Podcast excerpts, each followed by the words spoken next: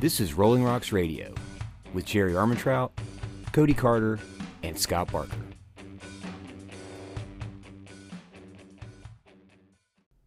What's going on, Rolling Rocks fam?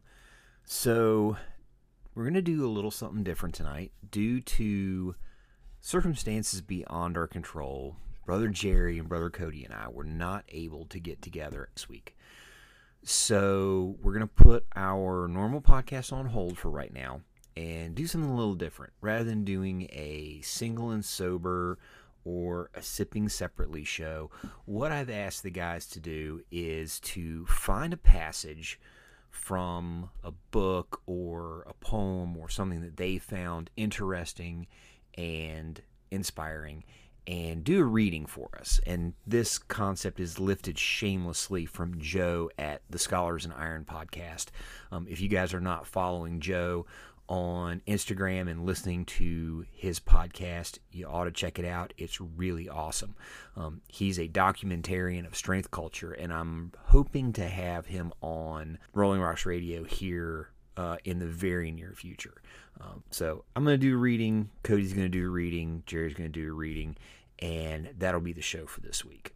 So I have decided to read Ayn Rand's Atlas Shrugged. This is the the famous money speech from Francisco d'Anconia.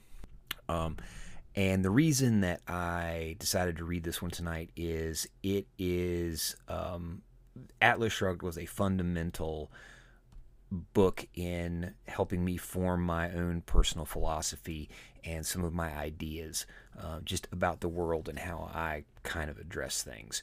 So, um, you can say what you want about Rand's her prose, but the the theory behind her prose was um, pretty solid. If, even if the the fictional writing got a bit torturous from, from time to time.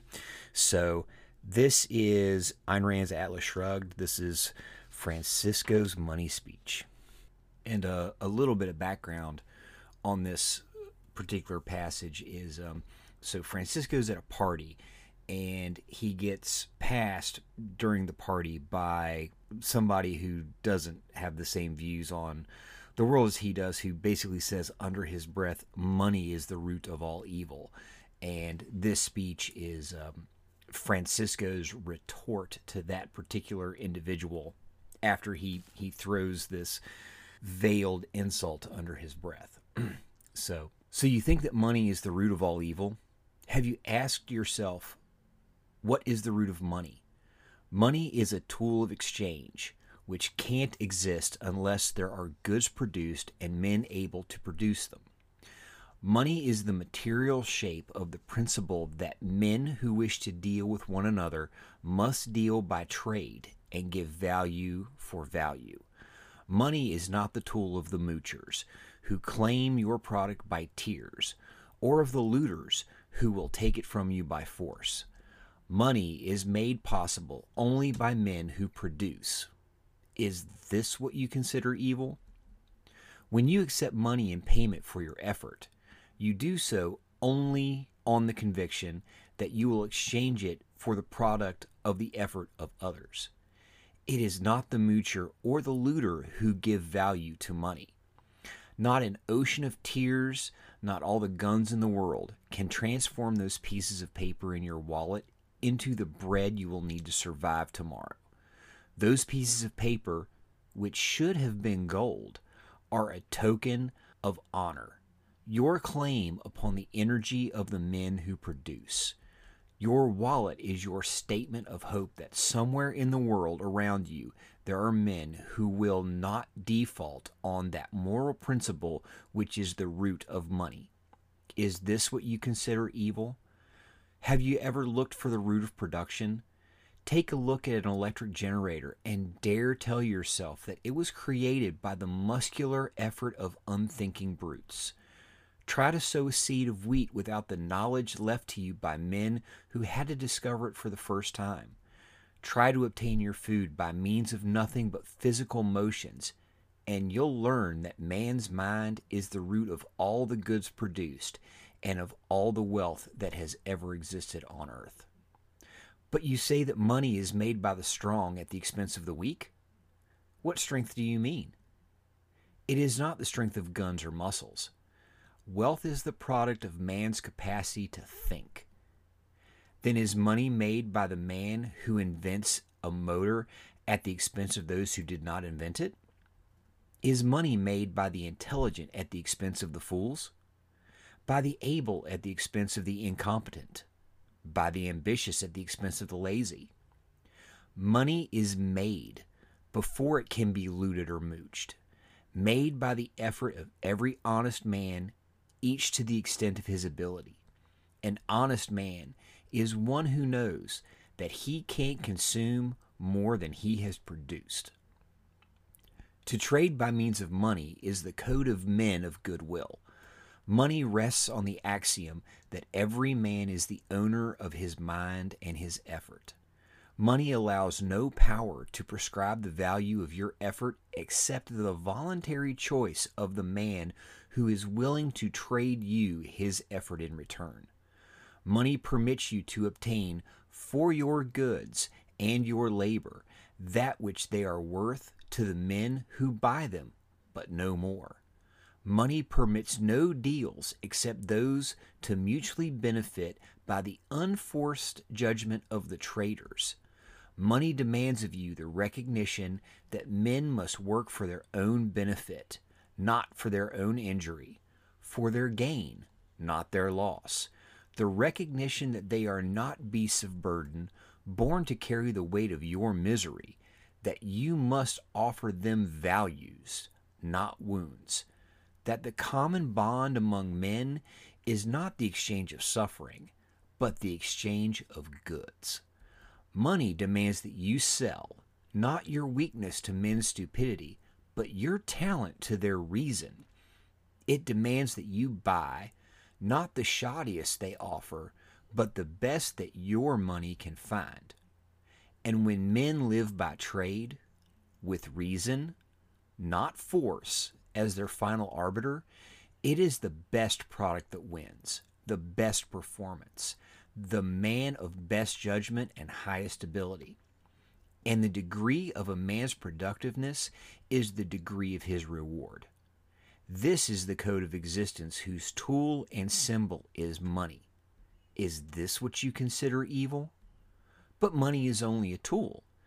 It will take you wherever you wish, but it will not replace you as the driver. It will give you the means for satisfaction of your desires, but it will not provide you with desires.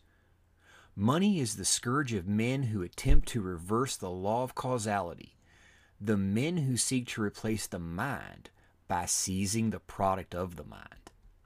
Money will not purchase happiness for the man who has no concept of what he wants. Money will not give him a code of values. If he has evaded the knowledge of what to value, and it will not provide him with a purpose. If he has evaded the choice of what to seek, money will not buy intelligence for the fool, nor admiration for the coward, nor respect for the incompetent. The man who attempts to purchase the brains of his superiors to serve him, with his money replacing his judgment, ends up by becoming the victim of his inferiors.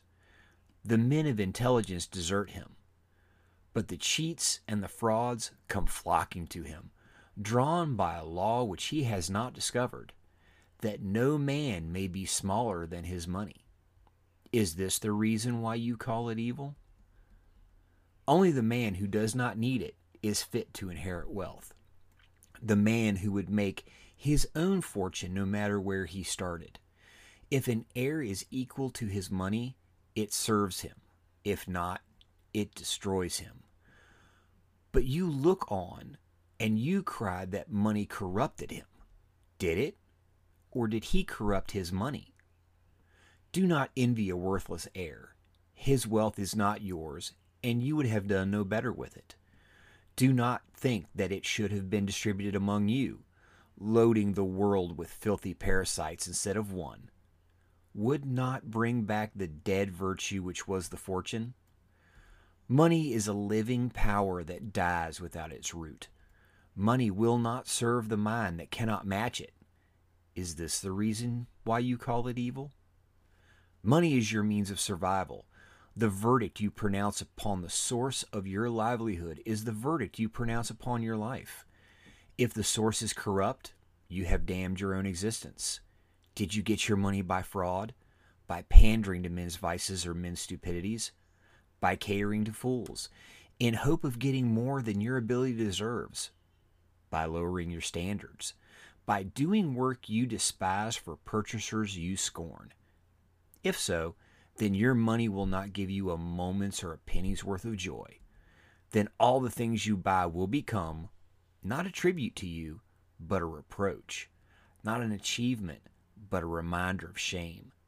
Then you'll scream that money is evil.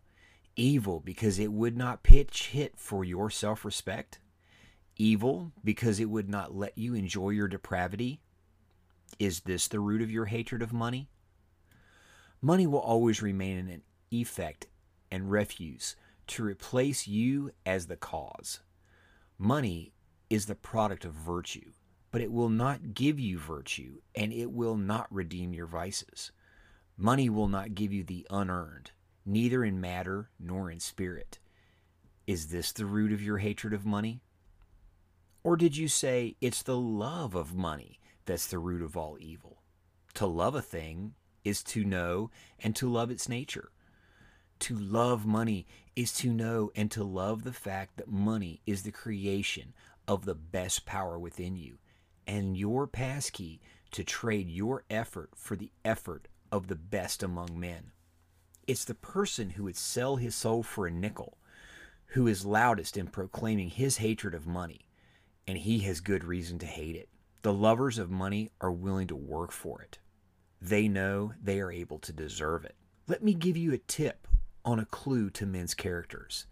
The man who damns money has obtained it dishonorably. The man who respects it has earned it. Run for your life from any man who tells you that money is evil. That sentence is the leper's bell of an approaching looter.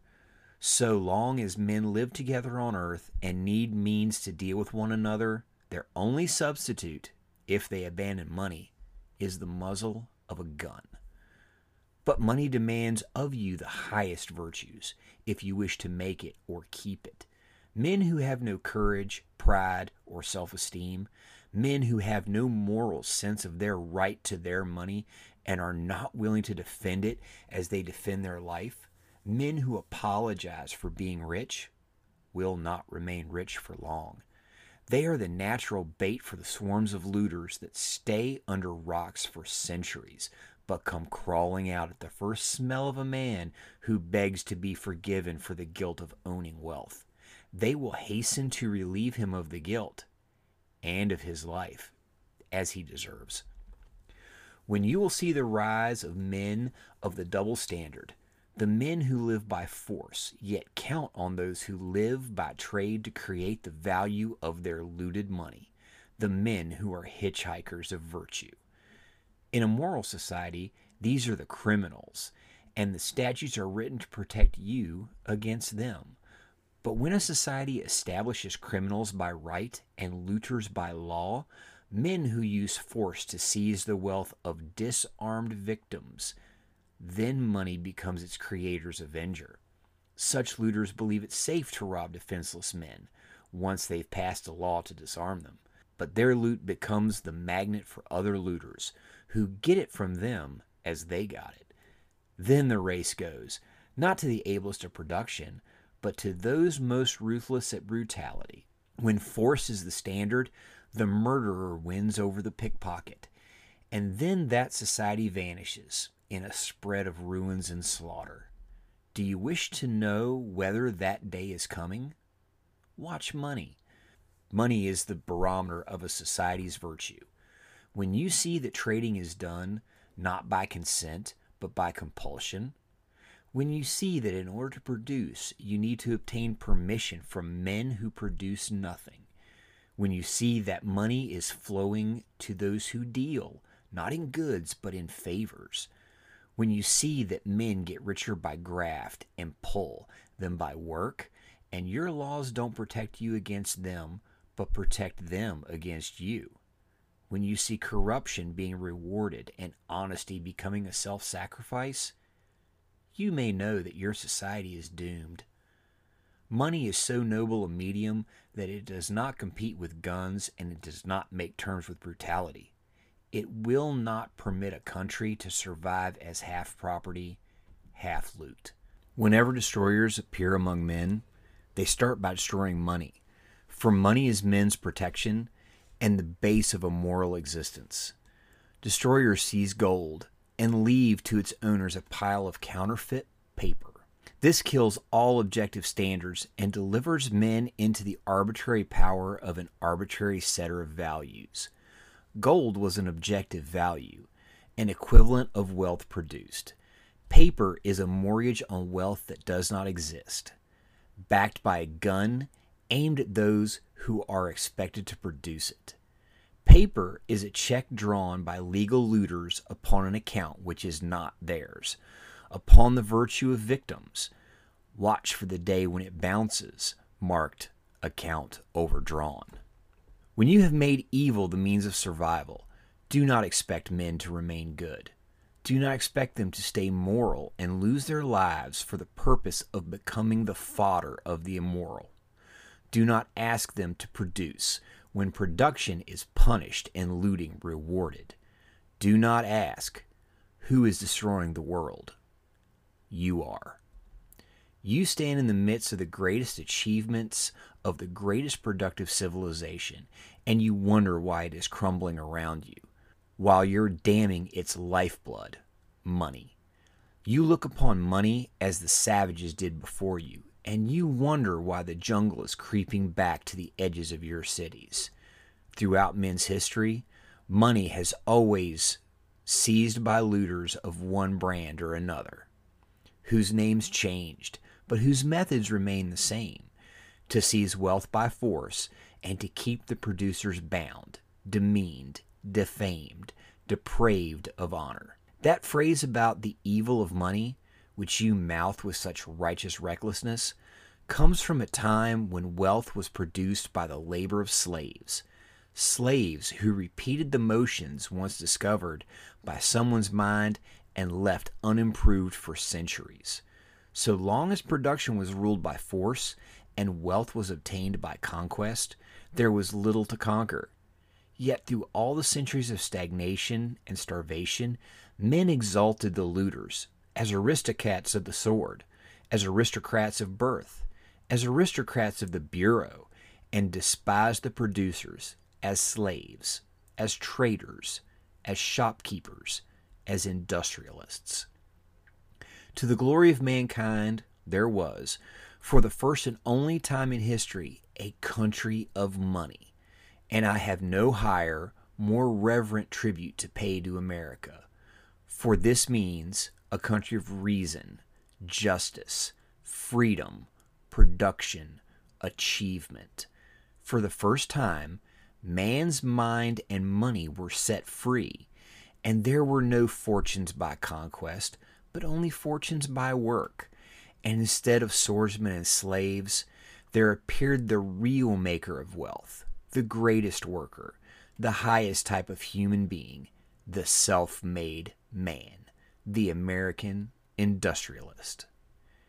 If you ask me to name the proudest distinction of Americans, I would choose, because it contains all the others, the fact that they were the people who created the phrase to make money.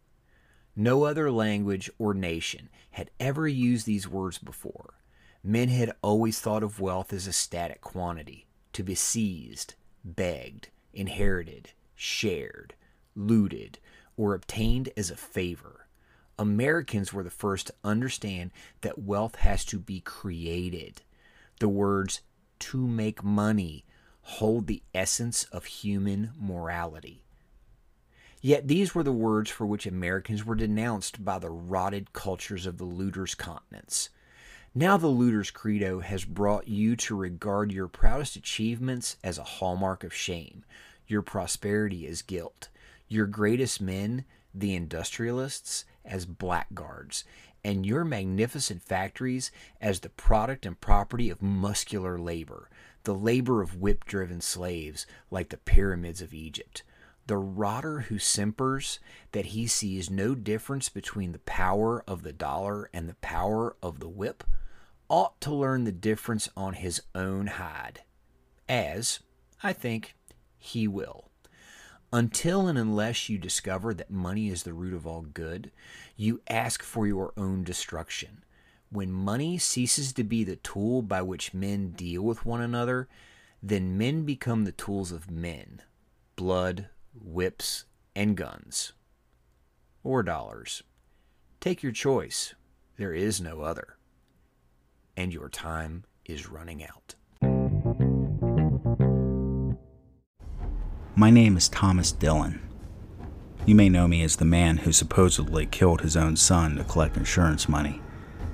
The truth is, my little boy, Walter, was abducted by a religious cult. They took him to a parallel world, to an America run by religious fanatics and plagued by disease. I know because I've been there. And I found my son. It's a place of magic and malice and ignorance where faith healing is medical care and government enforcers dress like Klansmen.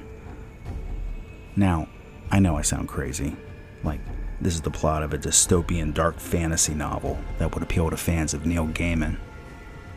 And indeed, that's how I had to get my story out by teaming up with writer Matthew Warner. He published my first person account as a novel called Empire of the Goddess Publishers Weekly called it quick paced and intriguing. Can you believe that?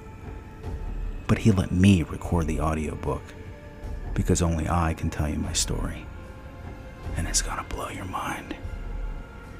Look for it on Amazon and at MatthewWarner.com. Empire of the Goddess.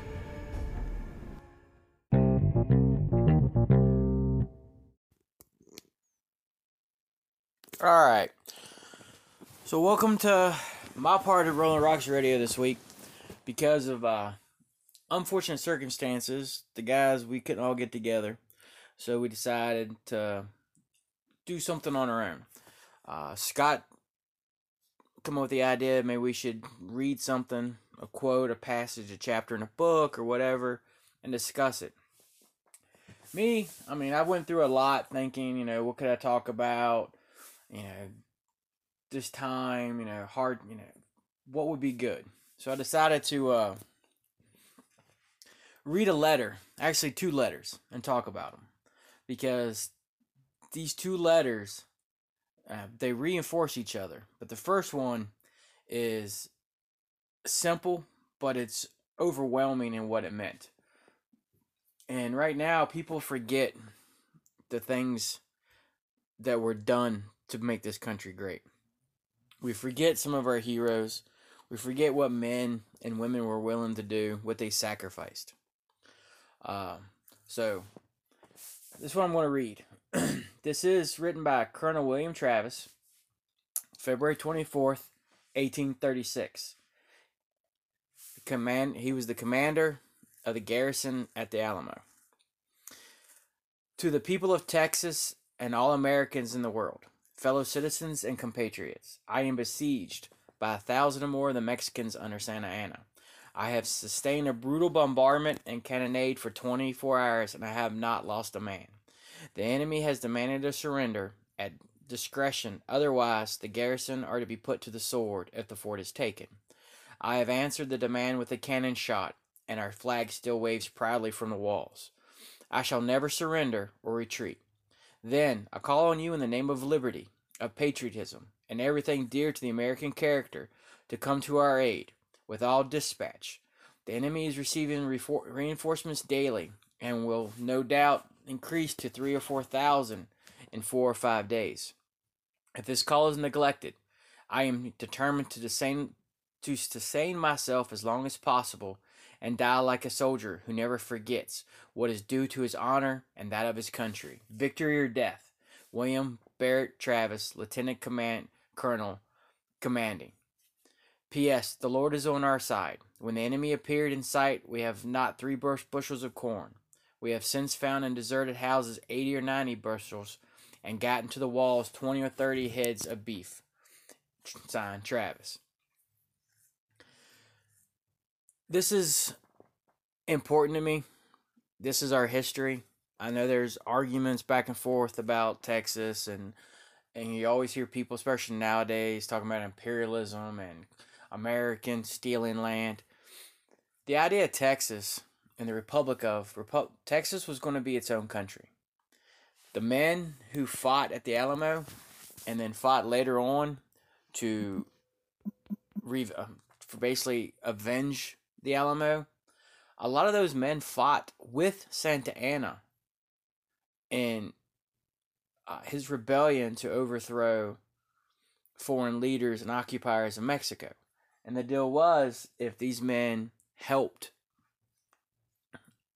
oust Mexico's enemies and occupiers, then they would give the men land in Texas. After Mexico got its independence, the men, a lot of these men started taking land grants in Texas. Uh, the problem was is that Santa Anna changed his mind, and you can go back and forth on why. Some people believe, a lot of scholars believe, it's because um, the new country of America, you know, this is in the 1820s, 1830s, isn't very old, and has recognized uh, Texas and has started up trade, and a lot of the new Americans are now moving to Texas as well, you know. And for that, Santa Anna wanted it gone. But that's not the reason I read the letter. I read the letter because this is, you know, a fairly young man who, along with less than 200 others, were surrounded, had very limited supplies, had already been told that if you do not surrender now, we will kill you all. And he was awaiting aid from the American Army, but they were still quite a ways away. There's still argument whether or not we should even fight, whether we should send men there. I mean, there was a lot of uh, political back and forth. But here's Colonel Travis. He's got basically no real army. He's got a bunch of uh, farmers. He's got a, basically a ragtag militia. He does have his uh, other commander who kind of helped, but he was sick and dying at the time was Jim Bowie, legendary fighter, you know, inventor of the, you know, given credit for the inventor Bowie knife and all that. Uh, he also had Davy Crockett was there, you know, le- legendary frontiersman. Uh, among and there were lots of other people. There were some Texas Rangers there. Um, but mostly it was just a handful of families. And he got these men to basically stand, and towards the end of the siege, they knew they were all going to die. Um, he gave them a chance to leave, and pretty much to the man, they decided to stay. Uh, they did Santa Anna. He did allow the women children, and non combatants to leave before the final fight. Um, he he was at least he knew there he was going to have to kill everybody in the fort. Uh, they'd already there was no way around it. He done made made that point. They either surrender or die, and Santa Anna was not going to go back on his word. He couldn't look weak. So he did offer to allow the women to leave and non combatants and children. So they they left and then we all know what happened. The Santa Anna's army attacked on all four sides, you know, early in the morning and were able to breach and get in. And pretty much the men fought. Almost almost like little small pitched battles at different places in the fort, along the walls, in the courtyard, and buildings, but they were all put to death, including uh, Travis, including Jim Bowie, including, and as well as Davy Crockett. Uh, But the whole point of this is the fact that every day you see on social media these young men and women complaining about how our country isn't important, how our country's never been great. Uh, you hear people talk about ta- toxic masculinity, whatever that's supposed to be. Uh, you talk, you know, you see where people are telling each other that you shouldn't be a man and that, um, and all this. You know, you hear people talking about the feminization of the American male. This right here was a letter written from by a young man who knew he was facing certain death. All he had to do not to die was surrender. But instead, he decided to stand his ground, knowing the cost. Knowing the cost would be his life and the life of those around him. He did offer men to leave when they knew they weren't going to get any aid. Uh, but again, most of the men chose to stay because you don't want to be, you know, you don't want to leave your your friends, you know. So these men, to the last, fought and died, and it's it's a pretty intense thing to think about. That if it wasn't for people like him, and wasn't for people, you know, all through all our history, um, we may we would never had a country. You know, these these guys, you know, men and women. I mean, we fought the English not that long before. 50 years before that, we were fighting the English for independence. And not even 15 years or so before the Battle of Alamo, we fought the English again in the War of 1812. So, if it wasn't for the bravery of, of men like Travis, we wouldn't have a country to say anything about. And you wouldn't have the freedom to talk about how ungrateful you are about our country. Now, the other letter I want to read, this one is different. Uh, it's from the other side of the attack, but I thought it was pretty interesting because this is a young Mexican soldier who was actually involved in the fight. He was involved in the final push and when they broke in. Uh,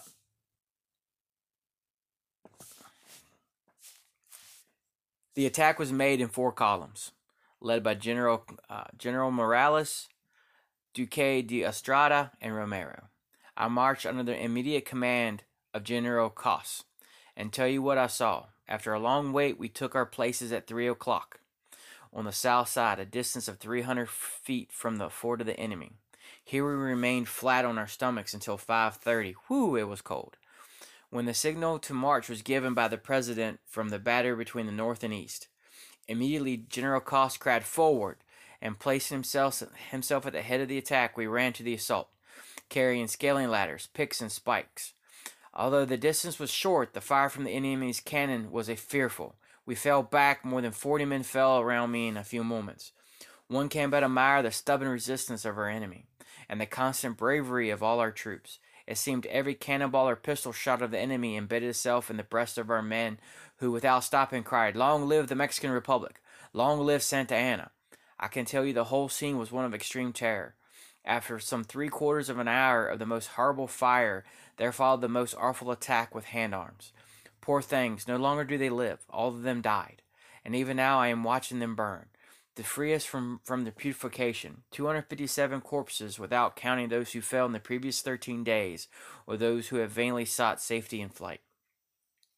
The leader named Travis died like a brave man, with his rifle in his hand at the back of a cannon, but that perverse and haughty James Bowie died like a woman, in bed, almost hidden by the covers. Our loss was terrible in both officers and men. That was the end of the letter. Uh, said this was written to his brothers uh, back home. Is a young soldier who fought. And you listen to him talk about how much respect he had for the other side. Even as men were dying, he was talking about how brave the resistance was and how it bothered him to know they all died. And it, it was horrible. And even though he lost his friends, it was, you know, a horrible thing to watch what they had to do. and uh, you know him giving Travis, you know, the idea of a hero, and then talking in a little bit of trash about James Bowie. The issue with James Bowie at the time, uh, there's still debate. Some people believe he had tuberculosis and he was dying. He was towards the end. He was dying. They had him uh, drugged up, or he was drunk most of the time because he was in so much pain. The argument now is they're not sure if he had TB or if he had some sort of form form of cancer and he was dying. He was not very lucid. He was uh, had a lot of problems. A lot of times he didn't know where he was. Uh, and he didn't die hiding. He was basically in the hospital. He was in the ward. Uh, and when they stormed in, um, different accounts say he actually had pistols and he fired both, and then they bayoneted him in, in the bed because he was too weak to stand. But needless to say, you can see the respect that this young Mexican soldier had for the men they were they were fighting and that he was there to kill. And also to the that's the reason I read that is to show you that he had respect for the all the other side. And that is something we don't have anymore. If someone has a different of opinion, you hate them. Whether wrong or right, you just hate them. You come up with names, call them things. This these gentlemen were shooting each other and killing each other and still were respectful. This young man who watched people die around him was still respectful of the men he was shooting at and the men that were shooting at him. You know, maybe I'm going on a little tangent tonight. Sorry. But here in the last couple weeks, this has been a rough time. And I'm, I'm hoping for unity. I'm hoping the country can pull itself back together. but we got to stop name calling. We got to stop pointing fingers. And we need to start acting like Americans. Acting acting like people who deserve what these men fought and died for. And with that, I'll call it a night. Uh, we'll blend this together. Scott will, and uh, you'll have something from Scott himself and something from Cody. Uh, I'm gonna enjoy a glass of Blackheart rum tonight since we're not with the guys. We're not drinking whiskey. Drink a, drink a little bit of rum, and until we do another one, I wish you the best. Good night.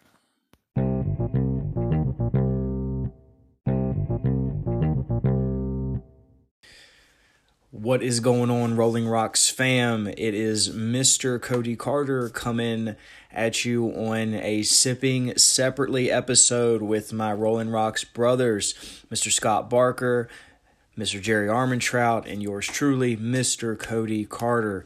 It is Wednesday, it is Hump Day, and it is also subsequently Workout Wednesday. Uh, me and the missus got it in this afternoon Chelsea Fisher Carter, shameless plug.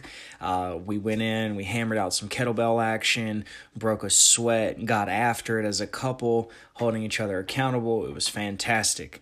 Uh, we got a little behind on scheduling, as I'm sure you've already heard from from my brothers in arms, uh, but we just could not go without providing content. We need this outlet. It does us as much good to put things out into the universe as we hope it benefits you from hearing it.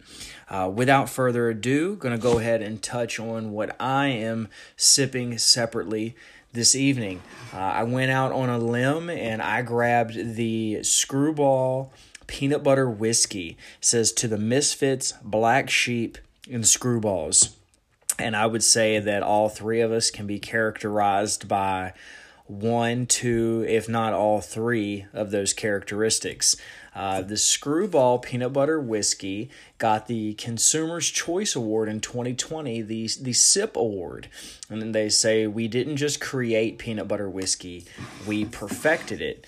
Uh, it's something very interesting. When I was talking with my consultant at my local uh, ABC store here in Virginia, they said that it is it has the hourglass effect on people. I didn't quite understand what that meant, so I asked, and they said it's all or nothing. People are either completely on one side or the other. Uh, they either love it or they hate it. What they did say is there was a common thread between those who loved it and those who hated it was that people who loved it love peanut butter. They say if you like peanut butter, you should love this whiskey. If you do not like peanut butter, then you are absolutely going to hate it. I love peanut butter. I eat a peanut butter and jelly sandwich almost every day, not necessarily every day. Maybe it's the inner child in me. I love a peanut butter and jelly sandwich with a small bag of chips. That's one of my weaknesses. And a glass of regular milk or chocolate milk. Uh, there's just something about that that soothes the soul. So I have not cracked this bottle open. I was waiting for this moment. So it is a twist top. It doesn't have a cork. And when I pointed that out to the ABC employee, because that was almost a hang up for me, he said, and I quote, don't be a snob. So I don't think that I've ever spent enough money on a bottle of whiskey or have uh, been in this lane long enough to consider myself a whiskey snob. So normally we do a cork pop. I'm to do a twist top. So I don't know if you can hear this, but uh, that's a nice little seal breaker. You definitely know that it's sealed up. Oh, it definitely smells like peanut butter.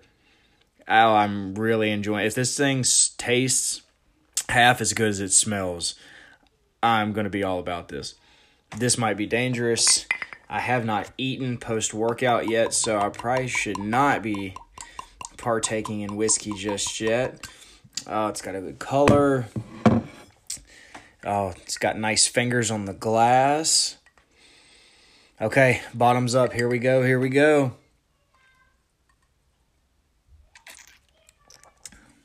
Oh, that's good. Yep, they were right. If you love peanut butter, you will absolutely love this. I am very excited about this. This is going to get me in a world of trouble, and I am liable to be in a lot of pain tomorrow. Uh, but that's okay because I don't work tomorrow. I took the day off. Uh, my wife and I are getting matching tattoos. We have talked about doing this for quite a while, and we decided to go for it. So she is going to it's it's a lion lioness theme. It's very fitting uh, for our family. So the the theme is she will get the lioness i will get the lion but we will each only get half of the face. So she will get one half of the lioness. I will get one half of the lion. They will face each other. We're going to get them on our forearms. Mine will face hers. Hers will face mine, and it will make one complete face. Uh, it's very fitting for our family because every morning when I drop my girls off at school, I ask them, Who are you? They will tell me their name. Who am I? They say, Your dad. And I'll ask them, you know, who loves you? And they will, of course, say me. I will ask them, is there anything that they can do that will ever change that? They say no. I ask them, is there anything anyone else can do that will ever change that? They say no. And I asked them, I said, what are Carters? Uh, that's our last name, Carter, obviously. And they say, Carters are lions. And I will ask them, Do you know why the lion is the king of the jungle? They know the answer to that now. At first, they did not. And uh, would say, Well, he's not, the lion is not the biggest animal. What's the biggest? And they'd throw out a few, eventually landing on the elephant. The elephant is the biggest and strongest. Say, Is, is the lion the fastest? And we all know that's not the case because the cheetah is the fastest. And so I would ask them, okay, if he's not the biggest and he's not the strongest and he's probably not the smartest, uh, why is he king of the jungle? And eventually they've learned it is because he knows he is. The lion is the king of the jungle because he knows it.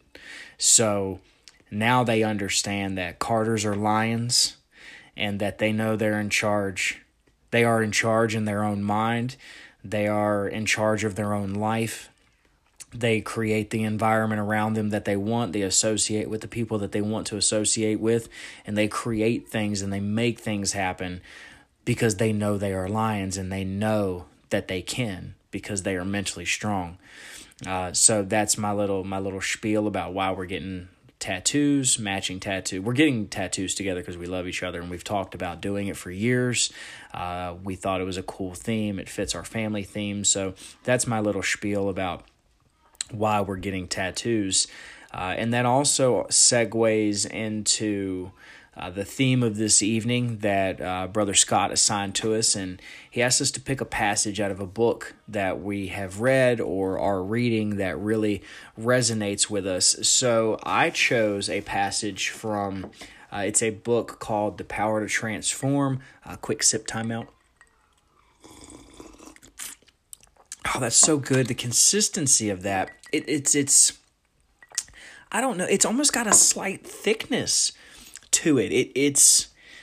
I, I don't know how to describe this. I don't have the the vocabulary to describe this. All I can say is it gets my amateur whiskey endorsement.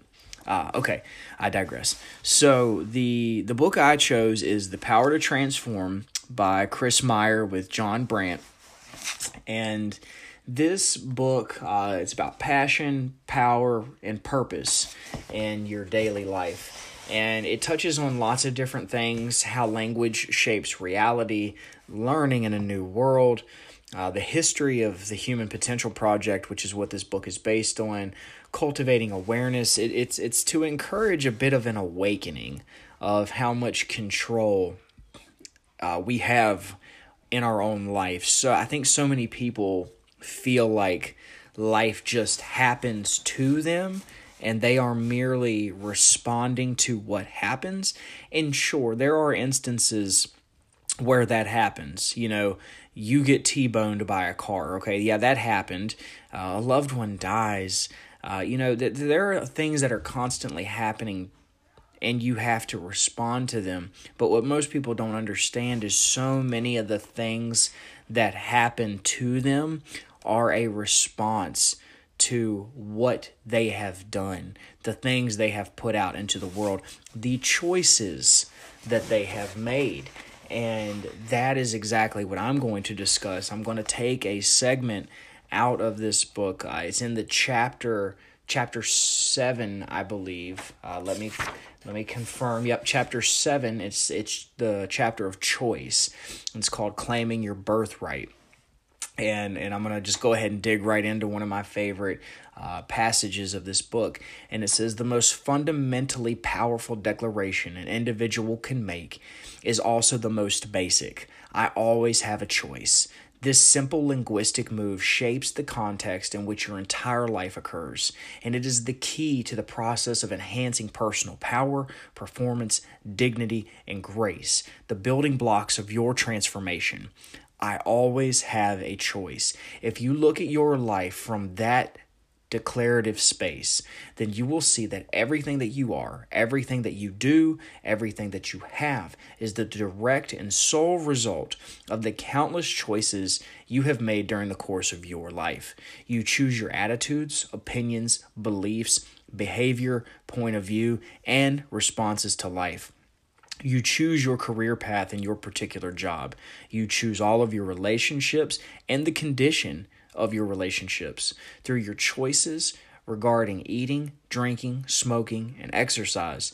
You have chosen the state of your health, your bodily shape and appearance, and to a significant degree, the length of your life.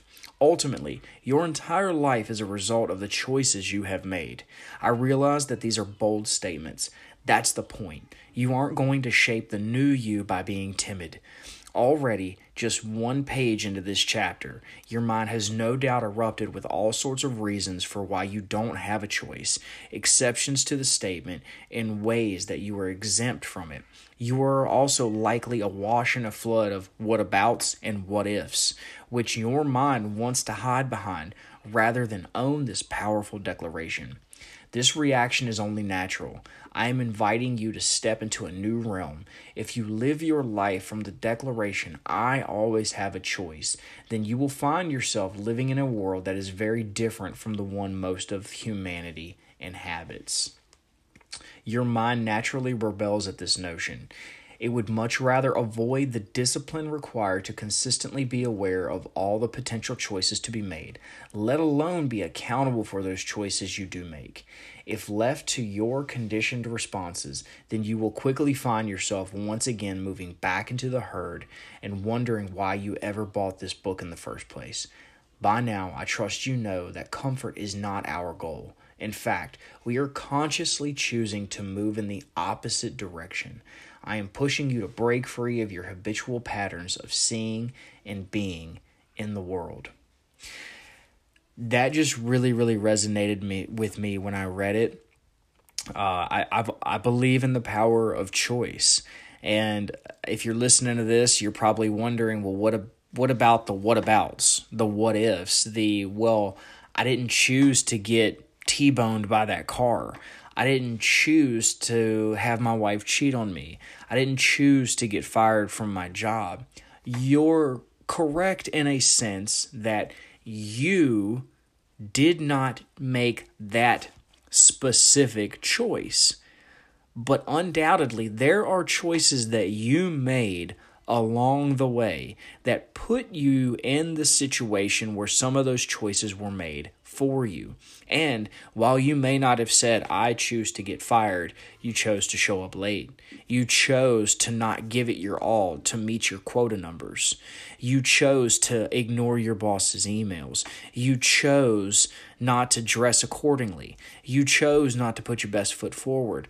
Those are all conscious choices that you make day in and day out. You may not have chose to be downsized by your company, but you chose to enter a field where that was potentially a possibility. You may not have consciously known that when you chose that job, but that was a field you chose to enter into. And you have to choose how you handle the reaction of those decisions. For example, uh, one that that's gotten brought up to me in these types of conversations is some of the planes that were crashed during 9/11 and the people who unfortunately lost their lives. But there is a prime example because there were people on one of those planes that chose to take a stand. They chose to fight and fight back, knowing that there was probably not a lot that they could do. But they chose, instead of sitting in their seat and going out like that, they chose to get up and fight with their final breath. Now, for those who didn't make that choice, I think no less of you. I'd like to think that I would respond in a certain way given the situation, but I, I've never been in that situation. I, I cannot say definitively how I would respond.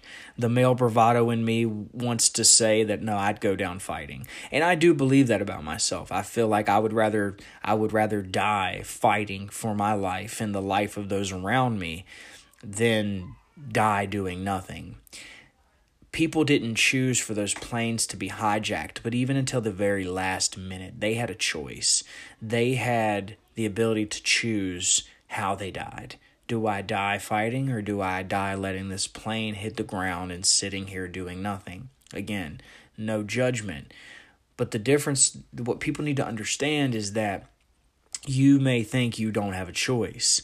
The difference is, is you have a choice. You just might not like the choices currently available to you. But on the other side of that, there's a saying that I heard once that really stuck with me. The moment at which you choose to act directly impacts the amount of choices available to you. And I'll say that again. The moment in which you choose to act directly impacts the amount of choices available to you. So you see people get stuck in this paralysis by analysis where they don't know what to do, they don't know what to do, they don't make a choice, they don't make a choice, and time goes by and time goes by. And the longer the time goes, the fewer and fewer choices they now have available to them. For example, when somebody gets a flat tire, well did that flat did that tire go flat because they hit a nail or was it because they rode it till it was flat and now the wires are exposed, the tire goes flat while they're driving, and now they're hooping and hollering because I didn't choose for this to happen. I'm going to be late to work. You know, the boss says, Well, why are you late? Well, I got a flat tire. There was nothing I could do about it. Well, there was something you could do about it. You could have done something sooner, but you chose not to. So now, what has happened to you is a byproduct of the choices you either did or didn't make. And make no mistake, by not making a choice, you are making a choice. You think, I, I don't know what to do. I'm not going to make a decision right now. You're making a decision to not choose. Once again, owning that you've made a choice and that you always have a choice. And I know that that's really hard for a lot of people because what happens is I'm choosing to ask you guys to hold on for a second while I take another sip of this delicious whiskey. The reason that this concept is so difficult for so many people to comprehend or to accept i think most people probably understand it very quickly. It's it's the it's the choice to accept it is it puts all it puts it all on you. It puts it puts every single aspect of your life squarely on your shoulders. And that is a big pill for a lot of people to swallow because it's easier to blame this this entity. It's easier to blame god. It's easier to blame your parents. It's it's easier to blame the government the president. It's easier to blame the system. And and that's not to be confused. There there are issues with our system so to speak. There are issues with our government. There are issues but that does not excuse you from your choices. That does not excuse you from your mistakes. You are an adult. You are grown. It is your responsibility to set and steadfast the course of your life. Nobody's going to do it for you. And if you've had people making choices for you your whole life, there's going to come a day where you're going to have to make some very difficult decisions and you're not going to know what to do or how to do it because you've always had someone else doing it for you. Start small. Make a conscious decision on what you're going to eat for dinner. If that one's easy, make a conscious decision on what you want to watch that night. Watch a movie, choose a show to start watching, make a choice to pick up a book and start reading a few pages. Make the choice to, you know, drink water instead of soda. It doesn't have to be monumental decisions like, am I going to refinance my house? Am I going to quit my job? Uh, momentum is a big thing the more decisions you make, the more momentum you get. There was a quote, I forget who said it, but it said, uh, hard work is, or uh, luck is nothing but a product of hard work. And the harder I work, the more luck I seem to find. Well, the more decisions you start making, the easier it becomes to make sound, decisive decisions. Uh, I think that that's one of the problems that we're currently seeing with our police force is that they're not really taught how to make sound, decisive decisions. They're taught to do it. They're they're taught you need to be decisive, you need to make decisions, but I don't know that they're taught how to properly assess situations to make the most sound, decisive decisions that will best benefit the situation that they're in. Uh, but yes, making decisions, the more you make, the better you become at decision making, the smoother things will start to become. Now, what you need to understand is that when you start taking this ownership, when you start acknowledging that you've always got a choice, it is going to be uncomfortable for a little while because it's almost like you you took the top off your head and the universe just rushed in and you start seeing the good, the desired consequences and undesired consequences of a lot of the choices you've started to make. And you're going to go through a little bit of an emotional roller coaster because all that blame game you were playing, where you were pointing it at everyone else, all that ah, this is their fault, this is where I was born, where I went to school, where I didn't go to school, all that crap, you're going to start to realize it was just crap and it's on you. And then you're going to start looking back at all the decisions you wish you could go back and do differently. And then you're going to get frustrated with yourself because you can't. You you can't undo what's been done uh, you know, you tie a knot in a shoe, a pair of shoelaces, you might untie the knot, but they're still shoelaces. You know what I mean? Like it, you can untie the knot, but you you're still holding a, a shoelace. It doesn't change what is. Uh, you just you just kind of you went back and you tried to undo what was done, but you didn't change what is. Uh, so all you can do is start moving forward. Reflect on decisions you've made. Don't ignore mistakes made, reflect on mistakes made, but reflect for the effort and for the sake of not repeating the same mistakes over and over and over again. The whole point is to learn, is to evolve. If you're listening to this, you're alive. Don't take that for granted. Think about all the people that had to come before you in order for you to be alive. You don't have to know them all. I certainly don't. But start looking at the, the human history. Even if you don't know, just divide out the average lifespan and think about the amount of people that had to exist and adapt and learn and make choices and survive just for you to be here listening to this. If that doesn't send shivers down your spine, I don't, you know, to think about that. All those people lived and survived and passed on something to you just so you can be a screw up? No, that's not your purpose. Your purpose is not to coast. Your purpose is not to take it easy and blame everybody else for the results of your life, what your life has turned into, what your life didn't turn into. That's on you. And it's on you to do something about it, especially if you have people looking at you, depending on you, counting on you to do something with your life. I look at my children and I see the way they look at me and I just I can't I can't fail. I don't have the option of failing. It's not in the cards for me. I don't have I don't have a rich uncle or grandfather or a trust fund or I don't have any of that. I have a family who loves me. I have kids who depend on me. I have a wife that is my partner and looks to me to lead our family. I can't mess that up. So I have to make choices every day. Some I like, some I don't, some I'm indifferent about. But I don't get to not make choices. I don't get to coast. I don't get to take it easy. I've never really had that option available to me.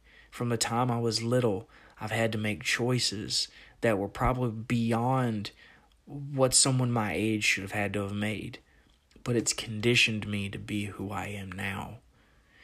Don't be afraid don't don't be afraid of the shadow that your light can cast.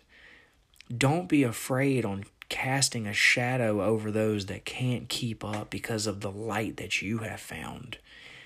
Sometimes the most significant choices you're going to make are going to be the most uncomfortable. They're not all easy. They're not supposed to be if everything was easy, everybody would be doing it. You're probably in the situ if let me rephrase this, if you don't like the situation that you're in, it's most likely because you were making all the easy decisions. You were trying to make all the easy choices.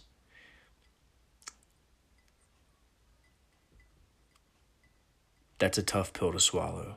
I get that.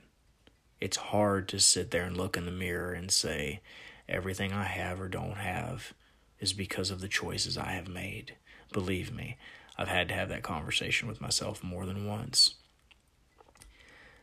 We've all got it in us. We're smart. We're human. Our brains are what set us apart from every other living creature, including some of our own, on this planet. Don't take it for granted. You can't get it back. Nobody's going to save you. Nobody's going to give you what you lost. Nobody's going to give you what you don't have. It's up to you. Be grateful for what you have.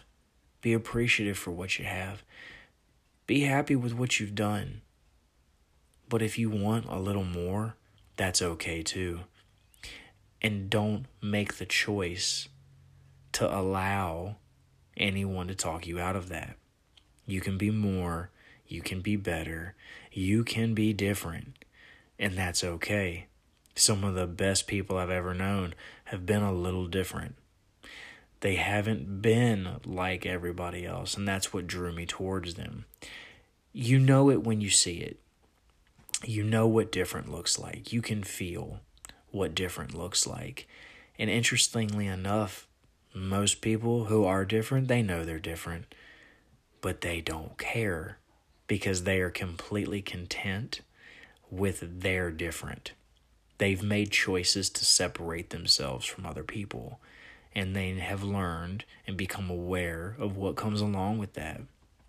So, my final thoughts to you are make choices, drink good whiskey, be positive, enjoy your life, love the people around you, and tell them. Don't assume that they know.